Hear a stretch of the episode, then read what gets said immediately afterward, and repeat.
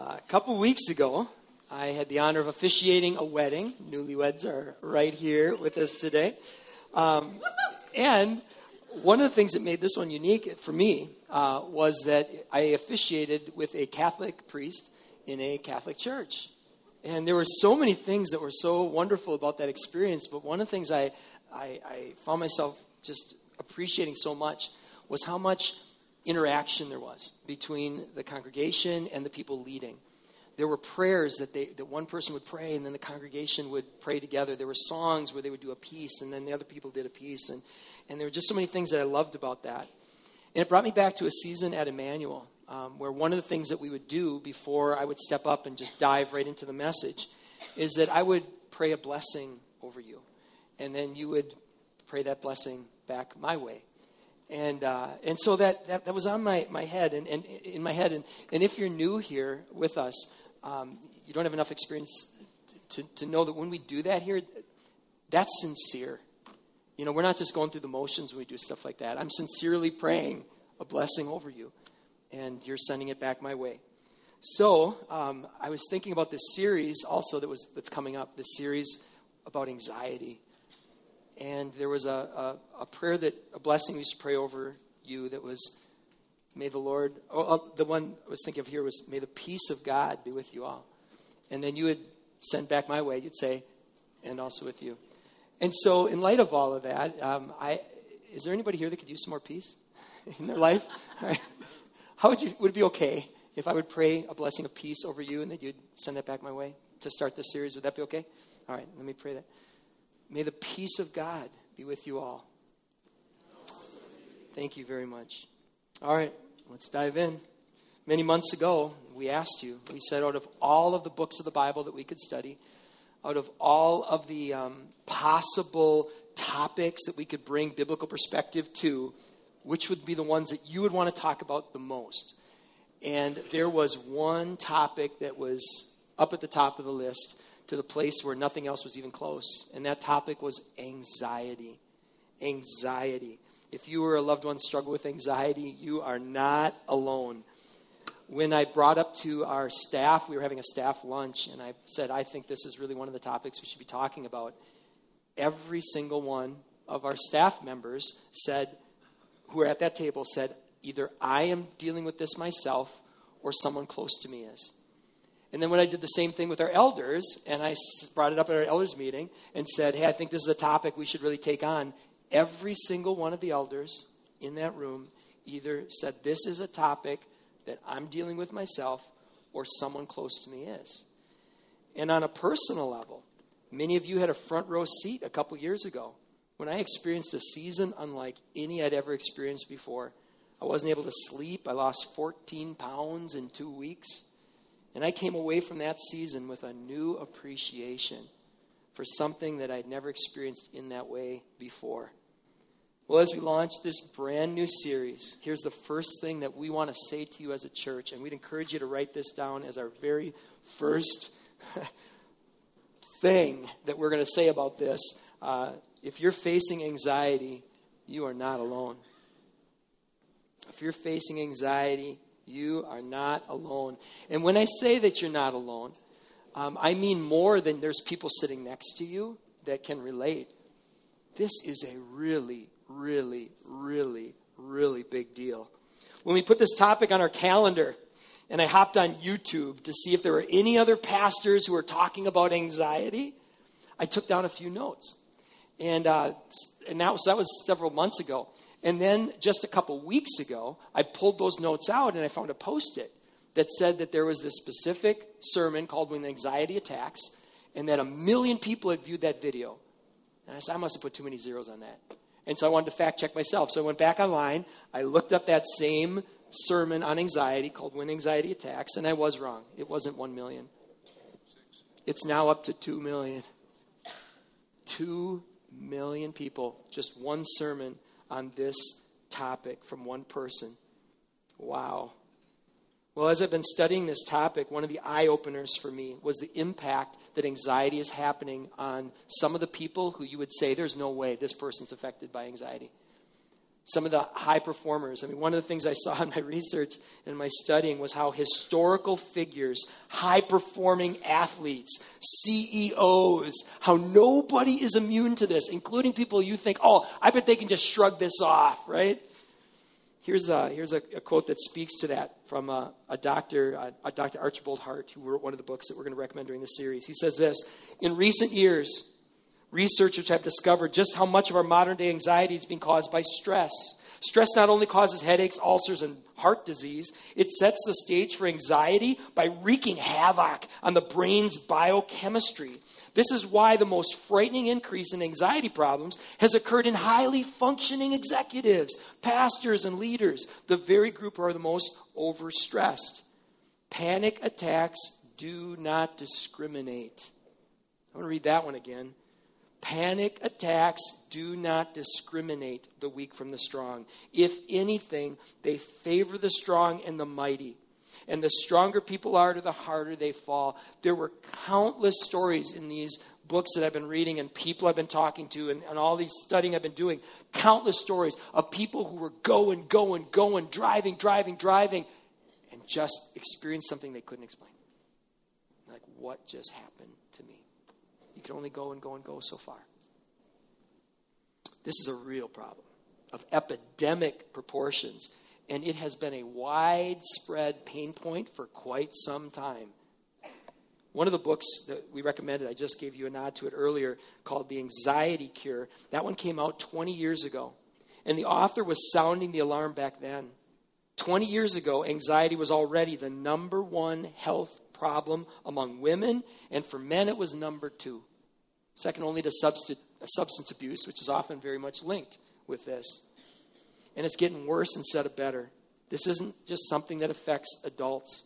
Consider this next quote The average child today exhibits the same level of anxiety as the average psychiatric patient in the 1950s. The average kid. I had a teacher come up to me after the first service and she said, Yes, yes, yes, yes, yes. She says that is now the number one issue that people are coming when they're when they're having health issues, when they're having crisis at the school. She said, at least in my school, this is number one. And she said, you know where we're seeing the biggest growth in this? It's those who are fifth grade. Fifth grade. Man. About one in six Americans will feel the effects of a panic attack this year. Not in their lifetime. This year, one in six Americans. That's 50 million people in America will have a panic attack this year. Pastor Max Lucado writes this. He said, The United States is now the most anxious nation in the world. Well, anxiety and depression are often related to one another. And Lucado went on to say, listen to this, that people of each generation in the 20th century were three times more likely to experience depression than the people of the previous generation. So, you got this generation, the 20th century, next generation, three times more likely to experience depression. Multiply that again, three times more likely next generation. Wow. One of the books I read um, spoke also to the how anxiety tends to isolate people from getting help. Check out this quote from Dr. David uh, Car- Carbonell. He says this This is a problem experienced by millions of people, all thinking what? That they're the only one. You're not the only one. You're not the only one. And I got some good news this morning. Anyone want some good news after that? All right, no, really? I, I, all right, for myself then, after reading this dismal report, I would like some good news. And here it is. There's a place to write this in your notes. There is real hope for those who choose to press in. There is real hope for those who choose to press in. That was one of the things I certainly saw talking with people, experiencing this myself, these types of things. There are real, there is real hope. And I'll tell you this the answers are not simple. There is no quick fix to this, but there is real hope for those who press in. Which brings us to the little objects that were in your chairs when you woke in. Woke in, when you woke in. It's been a long two weeks. I'll tell you this when you walked in, you may have found these little finger traps. If you'd all indulge me here for just a couple minutes and pull these out, and trap your fingers. Now, you might have to actually work hard to trap your fingers because these are not the highest quality finger traps ever made in the history of the world. So, you're going to have to pretend with me that these actually work, all right? So, find a way to get your fingers at least semi trapped in these and pretend that you are not strong enough to beast mode your way out of this, which some of you are. Um, just pretend that you are now trapped within this finger trap. And we'll say a little bit about this. Um, if you were trapped in a true finger trap, you are not going to get out by just ignoring it, right? It's not just going to go away. It's not going to just disappear on its own. If you are trapped in this thing, ignoring it does not make it go away. The other thing that does not make it go away is if you try to resist it, if you just try to sheer willpower your way out of it, if this thing is working the way it's supposed to work, it, it, it's not going to let you out. It's not going to let you out. Several of the sources I looked at said that anxiety is the same type of deal. That, in fact, here's a quote directly from a licensed marriage and family therapist. She says this resisting, avoiding, distracting yourself from anxiety are behaviors that send the wrong message to your brain. Those kind of behaviors fuel a cycle of anxiety that always leads to what? A bigger dose so just as your fingers get trapped more if you try to just try to willpower your way out, or just as this thing is not going to go away if you ignore it, but it actually might get worse, the same is true with anxiety. And the way you get out of these things is how? You press in. You press in. And that's what we're going to do for the next seven weeks together. This is a series that isn't just a four week deal. This is one we're going to do the best we can to press in. And one of the things that I hope you see as we press in here is that there is hope. We don't want to give you stuff that sounds good. We want to give you stuff that really works. And take a look at what people are saying. Here are some of the types of things that we're going to be talking about in the course of this series. Those who were successfully treated considered the following treatment effective. So, those who got to the other side of being overcome with anxiety said these things actually work look at this 95% of those people said that becoming more self aware and learning how to, to think differently, it helped. 95%. Look at this other one. Support groups. 83% of people said groups can be helpful. Not just can be, they were helpful. It was effective. This was good. Here's another thing. Look at this 75% said that there are books that are helpful. 75%. Look at the next one. 72% learned relaxation techniques. 72% of the people said those things were helpful. Now, I want to put up one that didn't show up very highly, and that is medication. Now, what I want to say about this is I was very ignorant going in about medication. Very ignorant. I had a bias against it. The, only reason I'm showing this to you with a low percentage is because the specific question was to these people was this treatment effective? What medication, as best I understand it, would, does is it doesn't treat the, the, the long term issue, right? What it does is it helps people get to the starting line where you can get to a place now where you can you can start taking those next steps towards health. It also can function like a cast on a bone, right? Where you can get some support as you're growing healthier. And there's some other things with that too. So I don't put this up to diminish education. The opposite is true. We'll talk more about that a little next week. All right, well, one of the things you're going to find is that throughout the series, we're going to use the word recovery, not cure, a lot. Recovery. We're also going to use the word time a lot. Those are two very important principles recovery and time and they're so important. And, and, and for most of us, especially if we're experiencing something like anxiety, we just want things to go away. We want them to get better fast, right?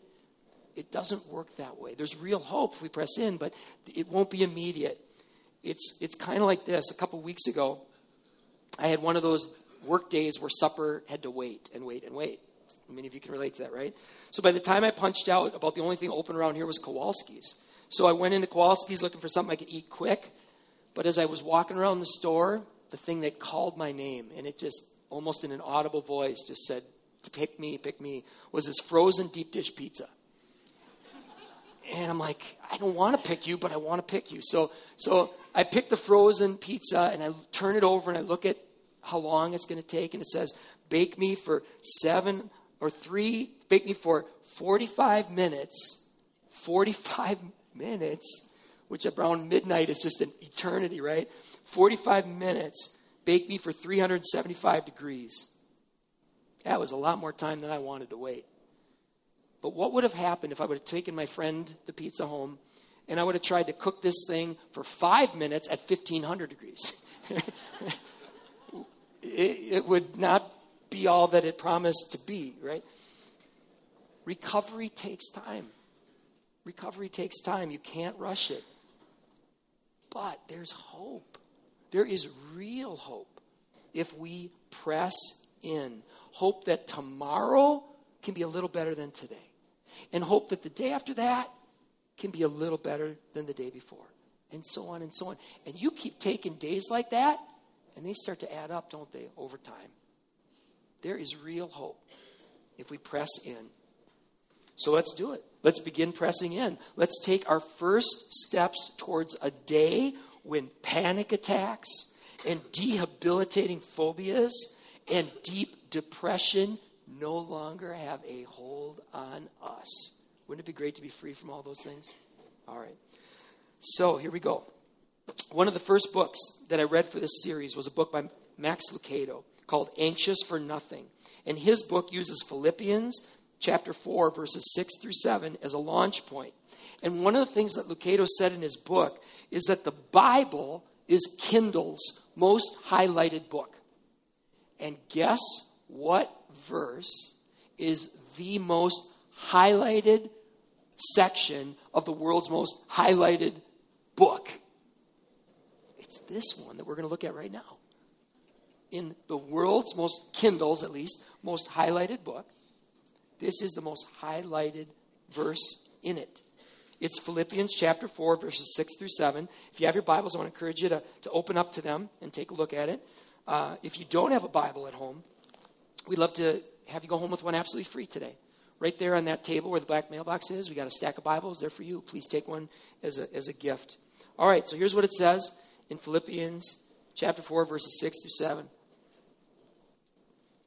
Says this Do not be anxious about anything, but in everything, by prayer and supplication, with thanksgiving, let your requests be made known to God, and the peace of God, which surpasses all understanding, will guard your hearts and minds in Christ Jesus. Amen. Now, what we're going to do is we're going to zoom out from this verse a little bit. We're going to be looking at a number of scriptures around it, but we're going to we're going to zoom out, um, especially on the verses right before and right after this verse. So let's look at it in a little more context. Chapter four, starting with verse four and ending with verse nine, and it says this. Rejoice in the Lord always. Again, I will say rejoice. Let your reasonableness be known to everyone. The Lord is at hand. Do not be anxious about anything, but in everything, by prayer and supplication, with thanksgiving, let your requests be known to God, and the peace of God, which surpasses all understanding, will guard your hearts and minds in Christ Jesus. Finally, brothers, sisters, whatever is true, whatever is honorable, whatever is just, whatever is pure, whatever is lovely, whatever is commendable, if there's any excellence, if there's anything worthy of praise, think on these things. What you have learned and received and heard and seen in me Practice these things, and the God of peace will be with you. Well, it was fascinating, fascinating to study this passage while also studying books by doctors and psychologists and counselors. If you drop the key words and phrases from the passage that we just read, if you drop those into a cognitive behavioral therapy framework, you are on your way towards recovery. Philippians 4 4 through 9, it's not fluff. It's not fluff if you press in. This is hard won wisdom written by a guy who should have been overcome by anxiety. If you know the answer to this question, say it out loud. Who wrote this first century letter? Who wrote this? What was his name? Paul. Paul if you study this man's life, this guy should have been overcome by guilt and shame and regrets from his past. This man should have been overcome by relentless rejection from the crowd he had been a part of and by the crowd he was trying to break into. This is someone who should have been overcome by fear of what was waiting for him in the next town or the next village or the next day or even the next hour. This is a person who should have been overcome by people who were misrepresenting his words and lying about him. This is a person who should have been overcome by what often looked like a complete failure in everything he was doing, his life's work. It, it appeared like he wasn't even making a dent into the people that he was witnessing to. One of the reasons that I like to dig deeper into smaller sections of the Bible, like this one that we're going to look at for the series, is that a deeper read almost always reveals something that I never noticed before. Let's take a look at, at some more parts of Philippians. Um, here's something, uh, here's how it opens. Here's how the book of Philippians opens Philippians chapter 1, verses 1 through 2. It opens like this Paul and Timothy, servants of Christ Jesus, to the saints in Christ Jesus who are at Philippi, with the overseers and deacons grace to you and peace from God our Father and the Lord Jesus Christ. First of all, anyone recognize who Paul is with? He's with Timothy, where if you were here for the last service, that's kind of fun, isn't it? He was raising up this young leader who's there with him through all of this. That was kind of fun. Secondly, the, the tone of this letter really stands out to me in a way that it didn't before. Paul is extending grace and peace, even though he's writing this letter from, does anyone know where? From prison. From prison. And it's worse than that. Paul isn't just in prison, Paul is sending his letter from prison to a place where he had previously been imprisoned in Philippi. You can find the account of what happened that was, it's um, written by another person named Luke, you can find the account of what happened in Acts 16. Paul had been imprisoned in Philippi uh, for helping a girl who had been possessed by a spirit. The people who profited from this girl's supernatural fortune telling abilities incited a mob who began to beat Paul so badly that he was thrown in jail, in part for his own safety, which is something I hadn't noticed before. Paul references this event in a letter to Christians living in another town, in Thessalonica, where he writes this in 1 Thessalonians 2, chapter 2, verse 2. But though we had already suffered and had been shamefully treated at Philippi, as you know, we had boldness in our God to declare to you the gospel of God in the midst of much conflict. Now, the reason I'm taking out of Philippians right now to show you this is I want you to see that Paul isn't sugarcoating things. Paul isn't in denial. Paul isn't going, oh, this was great. Prison's not so bad. He is being honest. He, he's, he's using words like, I suffered. I was shamefully treated. There was much conflict. This is not Paul saying, you know, in perspective, this wasn't such a big deal. This was a big deal. What happened in Philippi was a big deal, and Paul was able to access a confidence and a peace even in the midst of extreme circumstances. Anyone else want that? I love that. So let's go back. Let's learn from him. So let's go back to the opening of Philippians. Consider again the tone of this letter, but also let your ears perk up to perk up to the words that Paul uses, because they're going to be words that he used in Philippians 4. He says this, starting with verse 3 in chapter 1. I thank my God in all my remembrance of you, always with every prayer of mine, for you are all making my prayer with joy because of your partnership in the gospel from the first day until now. And I am sure of this that he who began a good work in you will bring it to completion on the day of Jesus Christ. Now, if some of those words sounded familiar, it's because he's used them in chapter 4. these words that he was giving us kind of as a template for good, good therapy. He, he's using words like that early on joy, thankfulness, prayer, peace. This is the framework that he gives us regarding anxiety in Philippians 4. My point is this these things are integrated into his life. This isn't just, I'm going to throw something out there that sounds good. This is what's working in his life. And it just comes out throughout the letter. I would encourage you to read through Philippians. It won't take you long, it's only four chapters long. Look at how many times the word joy comes up thankfulness, prayer, these things that he gives us as a template for dealing with anxiety. And he believes, Paul believes that God can bring him even further than the place he's already at. This is Philippians chapter 3, verses 12 through 14. He says, Not that I've already obtained all this or I'm already perfect, I press on to make it my own because Christ Jesus has made me his own. Brothers, I do not consider that I've made it my own, but one thing I do, forgetting what lies behind, straining forward to what lies ahead, I press on towards the goal for the prize of the upward call of God in Christ Jesus. Paul again is integrating practices that really worked. And then he extends this invitation to us in the very next verse, verse 15. Brothers, sisters, join in imitating me. Keep your eyes on those who walk according to the example that you have in us. And that's exactly what we're going to try to do. We're going to be looking at his example for the next seven weeks together. And in addition to that, we'll do our best to be authentic and share our own real life experiences with you. We're going to draw from experts in the field. And it is our heartfelt prayer that this new series will offer real help and real hope to a real issue. And as I was trying to think, okay, for this series, what would I consider wins? I came up with four. We'll probably wordsmith these as time goes on, but here are four wins that I want to leave you with today that we're going to try our best to, to help you with over the course of the series. Win number one, and there's a place to write these in your notes. We want to extend a helping hand without pointing fingers. Can I get an amen to this?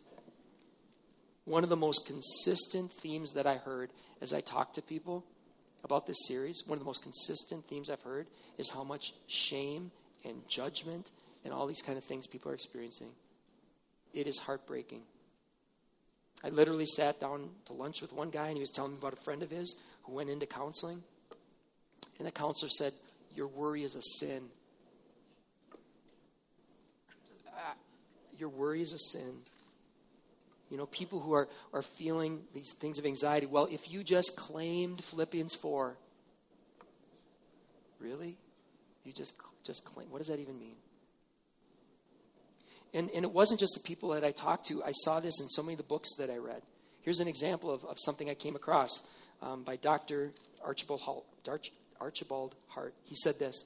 He said, Let me emphasize that the stigma I have just alluded to is significantly greater in the Christian subculture. And the lack of understanding, or more accurately, the gross misunderstanding of what causes anxiety, is having devastating effects on many Christians and their families.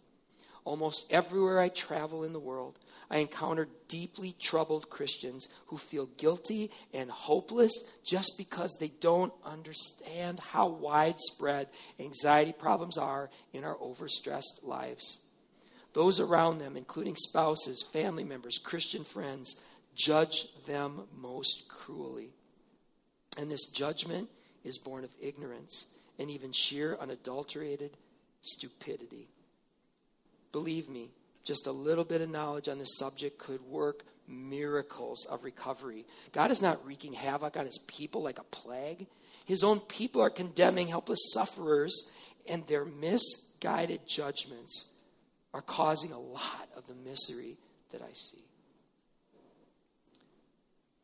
Can we agree that we are going to be a community of people who are not going to be pointing fingers at one another? that we're going to be a community of people who are going to listen well and we're going to offer that helping hand rather than a pointing finger. Can, can we agree to that with a show of hands right now? Can we agree to that? All right, thank you. Thank you. All right, let's talk about a second win. Second win. Oh, this one, I'm so excited for this one. I can't even tell you.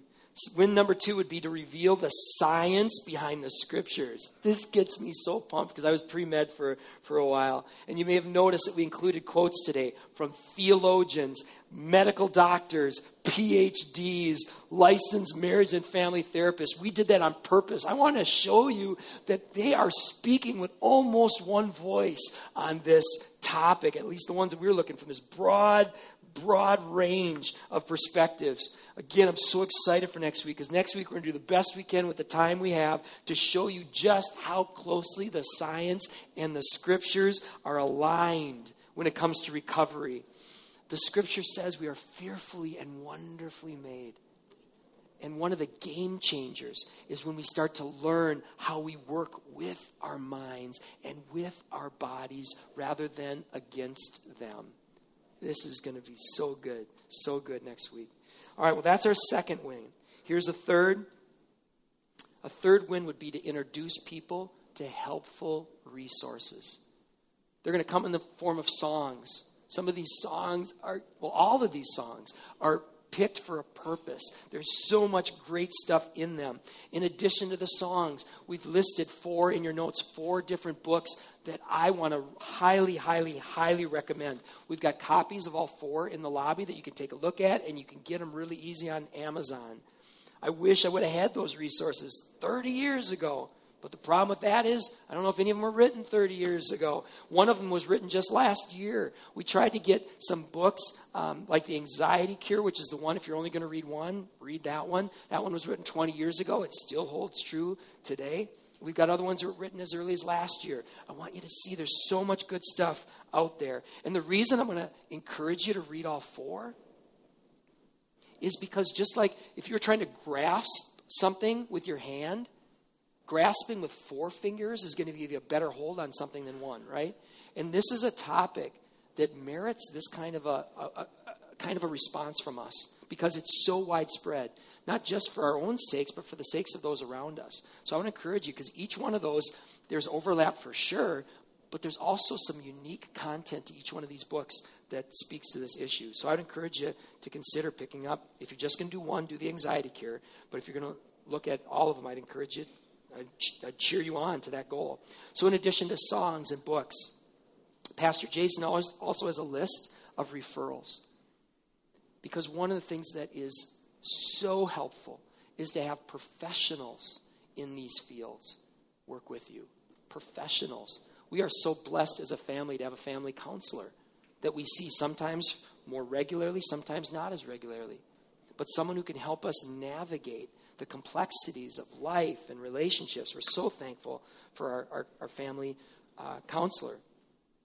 I've mentioned numerous times that I'm so thankful to have people in my life, mentors and coaches. You know, people like Roger Twito, Mark Stromberg, Nate Morris, Tim Stenerson. People who are speaking into my life and encourage me and challenge me and supporting me. Find people like that. They're sitting all around us. People that can speak into your life they're a great resource. I also would want to encourage you to find those smaller communities too.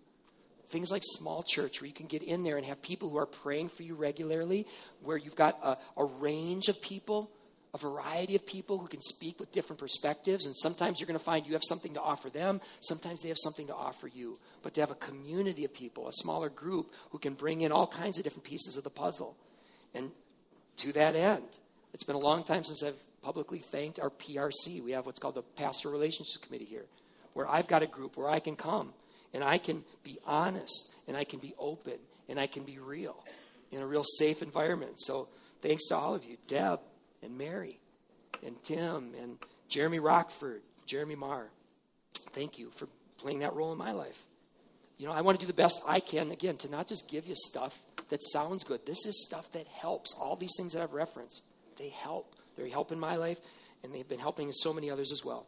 All right, so these are some wins. Let me give you the last one, though, and this is the most important of all. All those things that I've given you, so important. This is the most important of all. It would be a win in this series to honor Christ and to invite people into a real relationship with Him.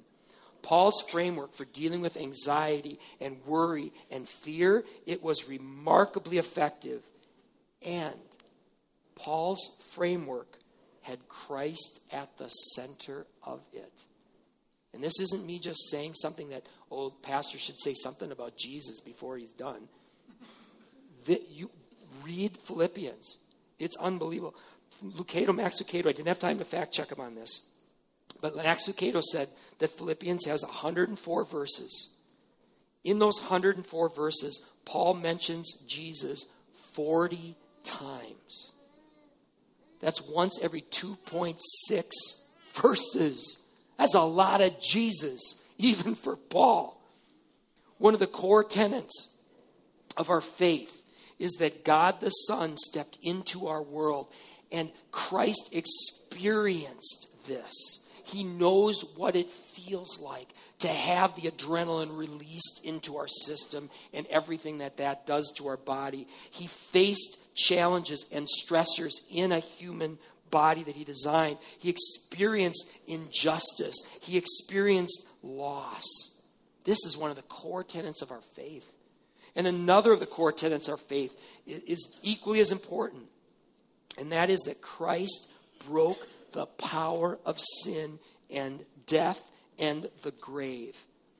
Amen. Here's why this matters. As I studied these, these non Christian sources, I was reading through, they, they kept talking about how important it is and how helpful it is to remind yourself that things might not be as bad as you think they're going to be. they said that's really, really helpful. That it might not be as bad as you think it's going to be. If I was reading that, I'd be like, this is not helpful because it might be worse than I think it's going to be, right? Let me just read it like I wrote it. If millions have found hope in frameworks based on maybes, how much more hope do we have when we place our faith in the one who spoke reality into existence and proved his commitment to us by stepping into history and overcoming death and the grave. Can I get a amen or hallelujah?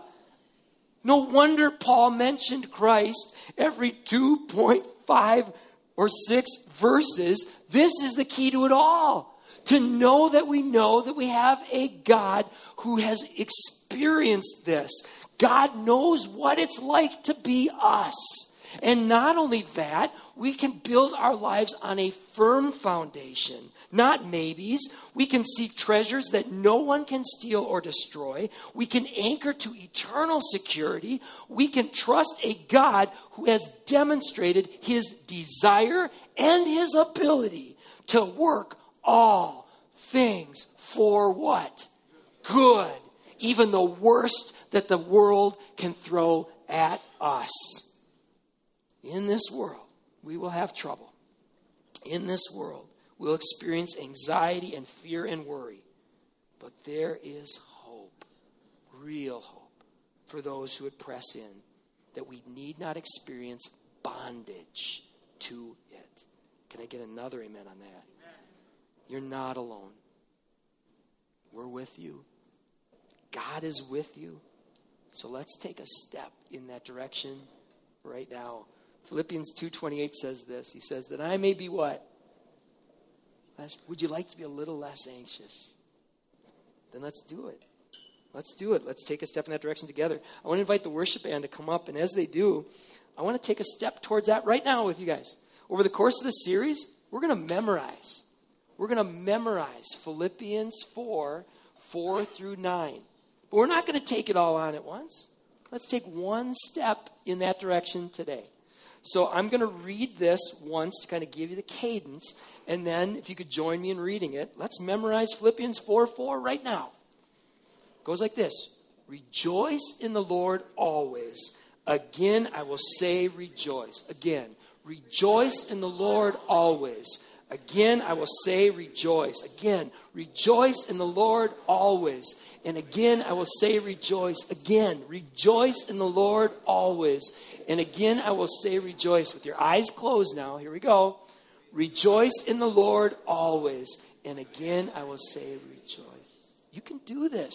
We can do this. All right, well, the worship band's going to close us with a song.